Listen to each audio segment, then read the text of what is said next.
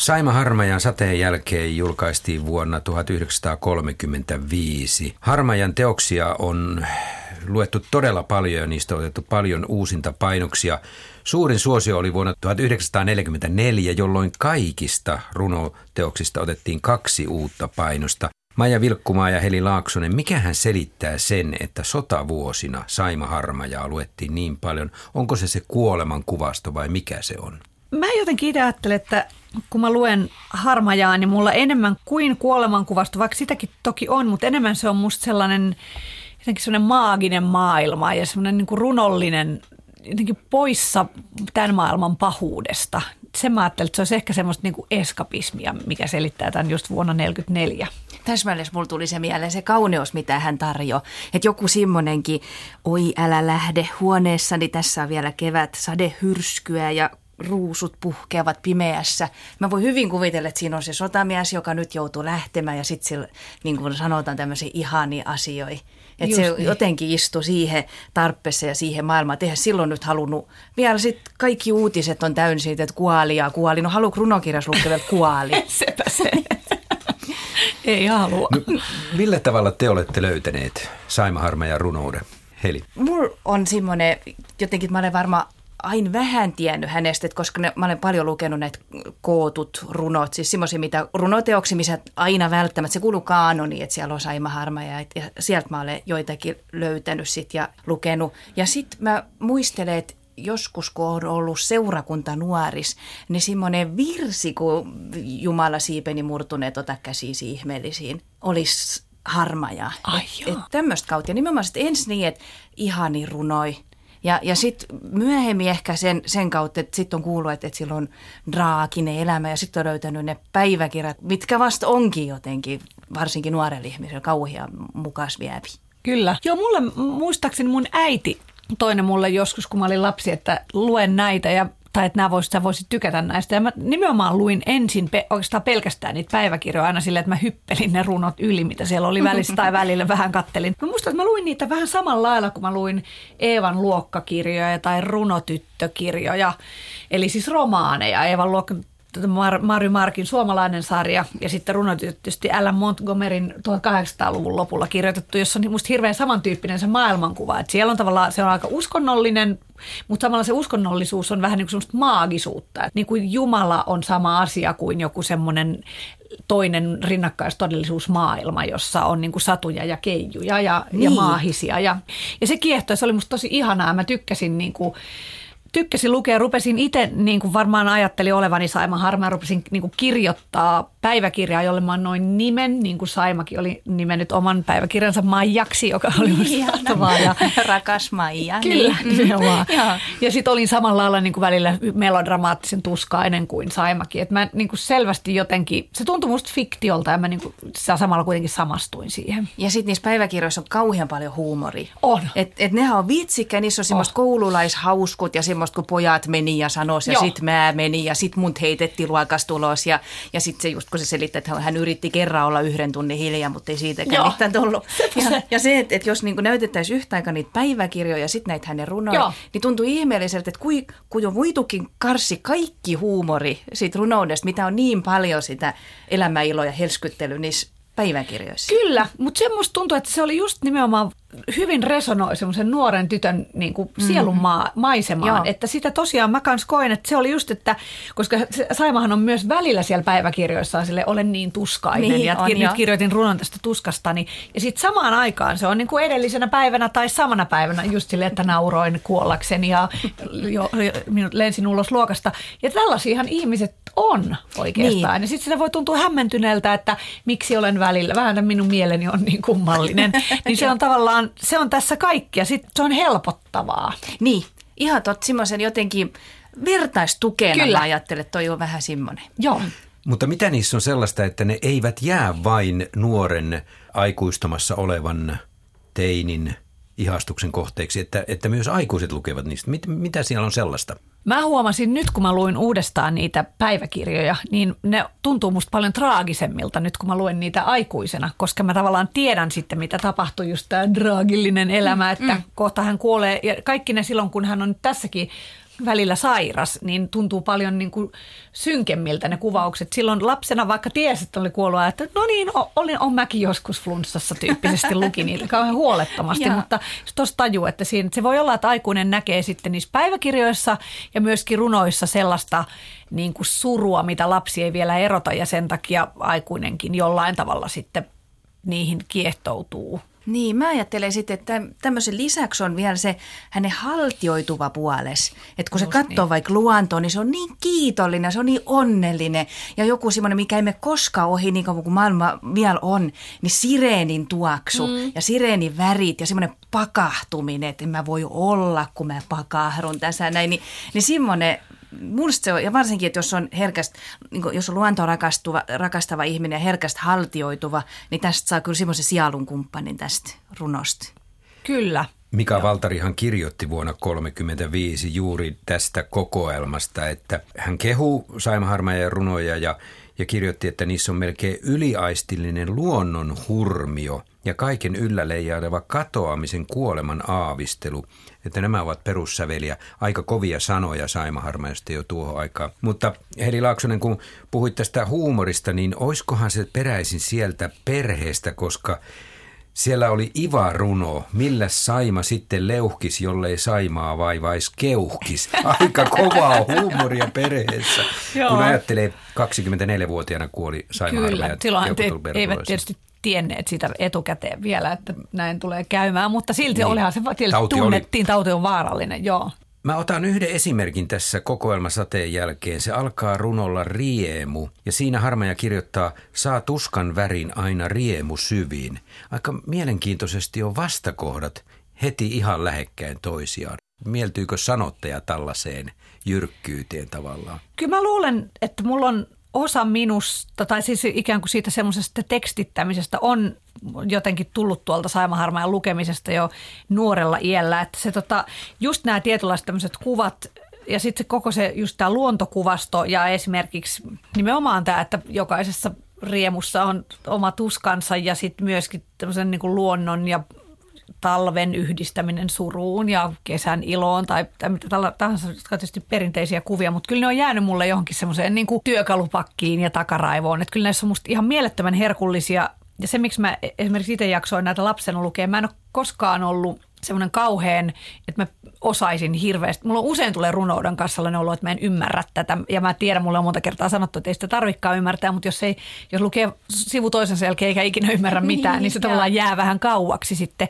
Mutta näissä on ehkä ollut se jo lapsena, että kun nämä on niin rytmikkäitä, se tavallaan heti tempaat, nämä on niin kuin lauluja oikeastaan, niin se on ollut semmoinen, joka mua viehättänyt hirveästi. Ja nämä riimit jotenkin tosi paljon. Ne on aika ihania ne riimit, ei mitään semmoisia mm. niin tylsiä. Ei, ei olekaan, ne on niin mun mielestä huomattavankin tarkkoja. Joo. Et kun lukee tota, niin ei siellä löydy just puoliriimiä tai, tai ontumista oikeastaan. Niin. Et se, sekä rytmikka että riimitys on tosiaankin semmoista, että et, niin kuin jotenkin hyvää iskelmää aineesta, kyllä, mitä kyllä. se tekee. Ja mä luulen, että kyllä se on voinut vaikuttaakin suomalaisiin iskelmiin, kerran tätä niin paljon luettu, niin kyllä se on täytynyt jäädä meidän muistia käsityksen siitä, että, että millä tavalla tehdä laulua, millä tavalla tehdä runout oikein, oikein niin kuin perinteisessä mielessä. Ja mä luulen, että on paljon semmoisia suomalaisia, ketkä ajattelee, että oikea runous on semmoista, mitä Saima kirjoittaa. Että jos kirjoittaa vaikka niin kuin Södergrani, e, niin et, et, missä ei ole mitään mittaa, niin se kirjoittaa sen takia, kun ei se ossa riimittää. Nyt kun Heli Laaksonen mainitsit Södergrani, niin onhan täällä Saimaharmajan kokoelmassa yksi runo omistettu. Se on nimeltään Edith Södergran. Mm. Ja kun sen luette läpi, niin huomaatte, että ei siinä olekaan loppurytmiä. Vähän erikoinen ratkaisu.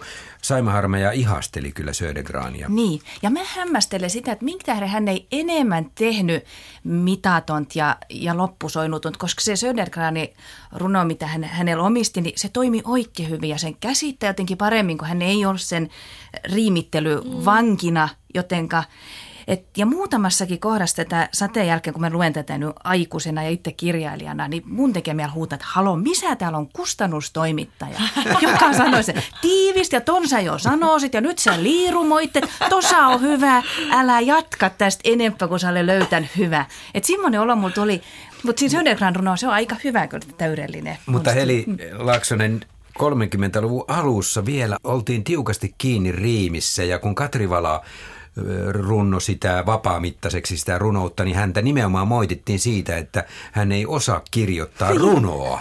että tämä on ajan, ajan ilmiössä kiinni tämä joo, joo. En, enkä mä pelkästään niin sitä riimitystä mm, ajattele, mm. että se olisi siinä, vaan, vaan liirumointi, siis liika mm. semmoinen, mutta ja taas toisaalta kun sitten, se on paljon semmoista, kun yrittää käsittää, että mistä mä runoa kerton, niin se aina tempasi jonnekin toiseen suuntaan. Sepä se ja sitten tuommoisen hurmioituvan niin persoonallisuuden ongelmahan on sitten se, että se saattaa jossain vaiheessa mennä sille turboahdetuksi, että on niin hullun hurmioitunut josta, että mulla on aina ollut sellainen olo, että jos Saima Harmaja olisi saanut elää pidempään, niin hän olisi sitten ehkä niin kuin kehittynyt, myöskin ruvennut kehittää. Se oli men, hän oli mennyt niin pitkälle tässä riimeissä, että mä en näe, että tällä tiellä olisi voinut jatkaa enää Joo. yli kolmekymppisenä tai nelikymppisenä, varsinkin sitten kun tuli modernismi ja kaikki tollaiset niin. muut asiat, että se varmasti olisi muuttunut, koska se on niin tavallaan loppuun asti viritetty, että ei sitä sitten loppujen lopuksi, niin kuin, tai varmaan kunnianhimoinen runoilija haluaa kokeilla myös muita niin kuin tapoja. Niin, on ihan tosiaan, kun hän selvästi kerran sen osas.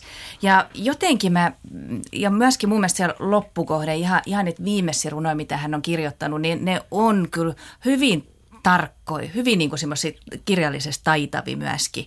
Kyllä. Ja, ja tämmöisessä päiväkirjamerkinä, mikä mä löysin, hän on 1929 kirjoittanut, verrannut itseä Uno Kailaseen. Ja hän sanoi tällä tavalla näin, että en ikinä pääse kailaan asteelle, en ikinä voi luoda ajatuksiani niin ehjiksi ja täydellisiksi. En osaa ikinä veistää ajatuksia muodon rautaiseen panssariin niin taitavasti, ettei mitään liitoksia eikä vaivan jälkiä näy, vain luonnolliset sanat. Mun mielestä niin se parhaimmillaan se onnistui siinä just, että, että se pystyykin kirjoittamaan, niin että se ei näy liitoksi mm. eikä, eikä vaivan merkki, vaan semmoinen, että se on humahtanut näin ja se on täydellinen. Mutta mä muistan itse asiassa lukeneeni just varmaan ton tyyppisiä päiväkirjamerkintöjä ajatellen, että onpa sekin jotenkin ihanan helpottavaa, että joku niin hyvä kuin Saima Harmaja niin kokee juuri noin, mitä itsekin koen jatkuvaa niin. semmoista Noista muistoista myös tajuu, että myös lapsi, siis alasteikäinen lapsi kokee riittämättömyyttä ja tuskaa ja niin kuin sellaista, että miksi en koskaan tai ole niitä, joilla on tahto, ei voima tyyppisiä niin kuin fiiliksiä. Että, ja sitten se on ihanaa nähdä, että se, on, se kuuluu vaan, se tavallaan kuuluu siihen taiteilijuuteen se tunne. Eikö tuo osoita aika kypsää ajattelua vähän yli 20-vuotiaasta, koska Saima Harmaja kuoli 24-vuotiaana mm. jo niin aikaisin, niin, niin tuommoinen arvio Uuno Kailaan runosta, niin – niin, ja osa verrata sitä itseäsi vielä, että mikä kyllä. mä olen, miltä niin. mun tarttis niin. kehitty ja että mulla on tämmöinen joku johtotähti siinä. Niin. niin. Mutta toisaalta eikö runoilijat usein ookin just niinku parikymppisinä jotenkin? Parhaimmillaan. Mä en tiedä parhaimmillaan, mutta sellaisessa hyvin tuollaisessa, se on musta vähän sama kuin muusikoissa, että saattaa olla oikeasti muuttaa maailmaa ja silti kuolla 27-vuotiaan on muuttanut kaiken niin kuin sitä ennen. Että se, ne tavallaan uskomattomia asioita ihmiset tekee uskomattoman nuorena ja sit, siksihän se onkin tavallaan se hankaluus, että miten siitä sitten, jos se elämä jatkuu, niin miten päästä eteenpäin. Onko siinä Maija Vilkkumaa jotain myös sellaista aitoutta sitten, että siihen tulee, takertuu jotain aitoutta, kun, kun sen vimmassaan luo nuorena? Voi olla, ja sittenhän siinä on se, että se taito, kyllä mä uskon myös siihen niin kuin taitoon tai semmoiseen niin kuin tekniseen taitoon, joka tulee siitä, että on niin intohimoinen, että tekee vaan koko ajan jotain. Että, että eihän se kenelläkään ole pelkkää sitä tunnetta, vaan se on yleensä aina sen tunteen ja taidon niin kuin todella hyvä leikkaus. Ja, ja tässä sitten sit siihen, jotenkin siihen intohimoonhan aina sit tietenkin liittyy myös sitten semmoinen niin kuin usein semmoinen itsensä piiskaaminen ja sen analysointi ja, ja muiden seuraaminen ja, ja jotenkin semmoiset. Se, mutta sehän on ehkä niin kuin, musta ainakin tuntuu taiteilijoilla usein niin kuin nuorena on helpompaa se, että ikään kuin vertaa itseään omiin mestareihinsa ja kilvoittelee sinne. Mutta sitten kun on saavuttanut jonkun tietyn aseman, niin sisään tulee se hankalampi, kun sieltä rupeaa tulee ne nuoremmat joita ei ole, on vaikea kestää, että nekin on niin ylivertaisia. Ja varsinkaan ajatella, että olisinpa yhtä hyvä kuin tuo minua 20 vuotta nuorempi. Että se tavallaan hankaloituu, että sen takia ehkä taiteilijalla on ikään kuin nuorena helpointa. Niin mä että toi sekin, että minkä sitä Saima Harma ja kansani rakastaa, niin yksi syy voi ehkä olla se, että se ei ole liias liipattu ja liian taitava. Mm että vaikka se voi olla semmoinen paljon lukeneen silmissä jotenkin vähän vanha-aikainen, jo omana aikana hiukan vanha-aikainen, kun miettii vaikka sen ajan arkkitehtuuri, niin se on jo tuommoista funkkistyyppistä, niin eihän nämä runot ei ole yhtä funkkista. Ei, niin, ei. Mutta ne on semmoista jotenkin käsitettävä ja innokasta.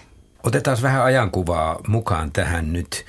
Siis vuonna 1935 julkaistiin tämä sateen jälkeen. Saima Harmaja kirjoitti tätä kokoelmaansa, kun hän matkusti Euroopan halki Italiaan.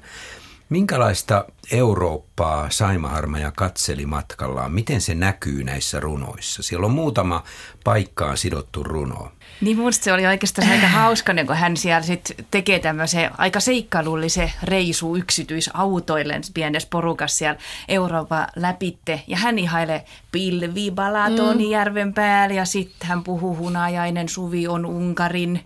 Ei, ei siellä mitään raarollisuutta on lainkaan. Että hän ihailee sitä luonnon ilmiöä oikeastaan ja sitä jyhkeitä maisemia ja, ja karpaateja ja miltä milt se vaikuttaa ja vaurihurma. Ei mielestäni siellä ollut mitään semmoista, että voi surkeus tätä maailmaa. Ei, ei ollenkaan. Et ei se, ja mä huomaan, että mä jotenkin tykkään jostain syystä enemmän. Tämä voi olla se niinku lapsuuden juttu. Mä jotenkin mä, mua eniten kiinnostaa ne suomirunot sillä Saimalla, koska tuntuu, että ne on sille niin, kuin niin sen oli myös hyvin sellainen isänmaallinen nuori tyttö. Siis silloin varmaan mm. sitten oltiin Joo. silleen, mutta se oli nimenomaan silleen, että hän sydämensä niin kuin pakahtuu, kun lauletaan siniristilippumme tai Joo. jotain, joka oli myös mulle tuttu tunne siis niin, lapsuudessa. Ja sitten se jotenkin se semmoinen, se tuntuu, että se on semmoinen niin kuin luonnollinen, niin kuin tosi semmoinen, ei ollenkaan mailaa puristavimmillaan silloin, kun se puhuu jostain suomalaisesta metsästä, joka on täynnä keijyä tai just sireenien tuoksusta. Että sitten tulee ihan pikkusen sellainen, mulle semmoinen niin matkailumainos flavor siitä sitten, kun ollaan niin kuin mm. jossain mm. Unkarissa. Tai Hiukan niin kuin silloin annettu tehtävä tai matkastipendi sitä vastaan, niin. että kun kirjoittelet tämmöisiä matkakirjoja omassa niin. sitä, näin, niin se sitten on kyllä, joo. Ja sitten mä miettisin, että miltä tavalla niin suomalaisuus, tai siis suomalainen yhteiskunta, semmoisena mitä se oli, ei siis ihanne yhteiskunta, vaan semmoisen mitä se oli, millaisena se näkyy hänen runoissas. Kun siis eh, niissä päiväkirjoissahan se näkyy hauskalla tavalla, kuin moderni aika se oli tuommoisella aika vauran perhemukulalla. Siis hän käy ostamassa leivoksia ja suklaat mm. ja hänellä on hokkarit hän pelaa tennistä, hänellä on tennissukat. Ihan kummallinen. Ja kun mä mietin mun mummuani, joka on melkein aikalainen, 1916 elänyt, ja hän on Muana miehen tytär, ja hän sitten puhuu sitä, että kun heillä oli pienen, niin, niin heillä oli 13 mukula siellä, ja heillä oli suuri pata lattialla, kun ruokailti, ja siellä he sitten kaikki puulusikalla söisi, kaikki padaa ympäri huusi ja tukisti, että sai sitä. Ihan semmoinen. Ja sitten Saima Harma ja jokseenkin niin samoihin aikoihin mietti, että minkä leivoksen mä ottaisin, kun mä palkittanut itseäni. Ja, mutta tämmöinen ristiriita ei näy millään tavalla runois. Et se on se semmoinen helsinkiläisen ikään kuin porvarisperheen lapsen niin, elämä, joo. jossa johon kuuluu se, että käydään Fatserilla välillä bebe-leivoksilla ja se on tavallaan niin kuin, mä luulen, että se on ollut sen aikansa kupla, että ei ne ole tiennyt, että jossain muualla on toisenlaista. Totta kai ehkä joskus käy maalla. Onhan ne maaseudulla käynyt, niin, joo, mutta ei, ei, ei ehkä. Tavallaan sielläkin on ehkä ollut usein sillä, että sitten ollaan muiden helsinkiläisperheiden, joilla on siellä lähellä jotkut maaseutupaikat. Että tavallaan se tieto muunlaisesta elämästä on saattanut olla niin kuin vaillinaisehko. Ainakaan mm niin se ei näy missään. Että siitä ei kukaan niin kuin kommentoi missään, että niin. täällä erilaista, vaan jo, ikään tot... kuin ne ei niin kuin edes huomaisi, että on jotain erilaistakin elämää Suomessa. Ja sitten kun mä mietin just, kun sä sanoit, että se on aika kaupunkilainen, niin kuin hän onkin hyvin, hyvin kaupunkilainen, jopa autojakin on näissä runoissa joissakin ja, ja kadut kiiltä, että se on semmoista vähän tulenkantajuuttakin mun mielestä siellä Simossi kaikui hänellä siellä. Ja ihan selvästi kaupunkilaista, että vaikka hän kirjoittaakin maaseudusta ja ruskioista pelloista ja, ja pilvistä, mutta ei hän koskaan varmaan kuakkaan koskenut. Ei, se on semmoista kaupunkilaisen metsäromantiikkaa. Niin, ja se, se, ehkä senkin takia se on mulle tuttu, koska mä oon tavallaan sille siinä mielessä juuri sellainen, että kaupunkilaistyttö, joka käy välillä Stockmannilla ja Fatserilla, mutta joka niinku rakastaa metsää